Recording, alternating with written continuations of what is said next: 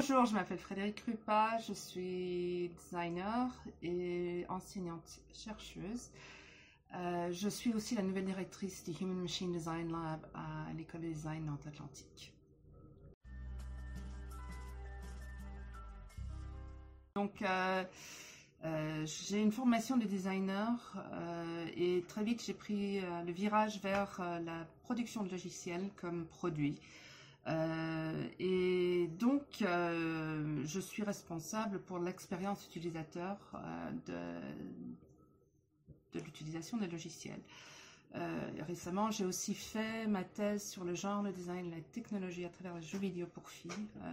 je travaille dans le milieu du jeu vidéo et j'avais remarqué qu'il y avait vraiment une grande absence de femmes dans ce milieu de production et je voulais savoir pourquoi.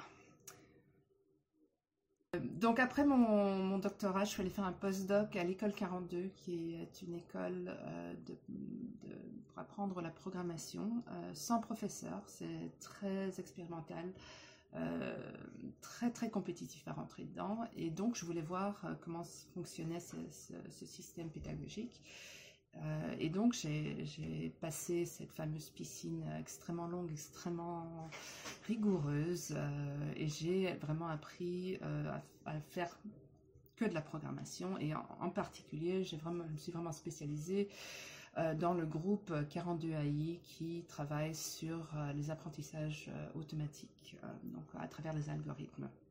Et à travers cette expérience, je me suis rendu compte qu'il y avait beaucoup de problèmes euh, dans la production de, l'intelligence artificielle en particulier, euh, et que euh, les gens qui se posaient les questions justement du biais, des, modèles qui reproduisaient tous les, tous les problèmes de la société, mais cachés un peu derrière un, modèle qui, qui, nous fait croire que c'est quelque chose de neutre, euh, était quelque chose euh, qui avait aussi besoin de beaucoup de diversité. Et donc, euh, mon, travail aussi de, de, venir dans ce milieu-là en particulier, essayer de démontrer pourquoi et comment la diversité est importante et de travailler en particulier sur la problématique des données. En réalité, c'est pas les femmes qui doivent se mobiliser, c'est tout le monde qui doit se mobiliser parce que ma thèse travaille vraiment sur les croyances que les gens ont vis-à-vis de la masculinité euh, et la technologie, comme si c'était quelque chose de naturel et qui allait de soi. Et très vite, quand on commence la recherche, on se rend compte que c'est une construction sociale qui est donc renforcée. Et donc, euh, pour avoir cette mixité, c'est pas juste les femmes qui, ont besoin de se mobiliser, c'est tout le monde. Euh, par exemple, ma recherche a démontré la manière dont les parents font euh, une introduction à la technologie très différenciée, basée sur ils ont des fils ou des filles. et donc, il faut vraiment créer cette mixité parce que c'est un milieu où il y a énormément de travail, il y a énormément d'enjeux, et ceux qui vont pouvoir dicter les problèmes qui vont être résolus, euh, sont ceux qui sont à la table. Et si on n'est pas à la table, essentiellement, on, se trouve limité par euh, la vision d'une équipe qui est très très homogène euh, si on n'augmente pas sa diversité. Donc il y a une, la diversité en termes de, de, genre, donc oui, il faut plus de femmes. mais on peut aussi avoir du transgenre. Il faut avoir des, ethnicités différentes, des âges différents.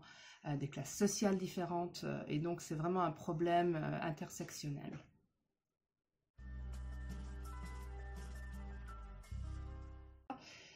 en réalité, c'est pas c'était pas trop mon mantra, c'était le mantra d'une amie qui me l'a dit et je l'ai trouvé tellement bien.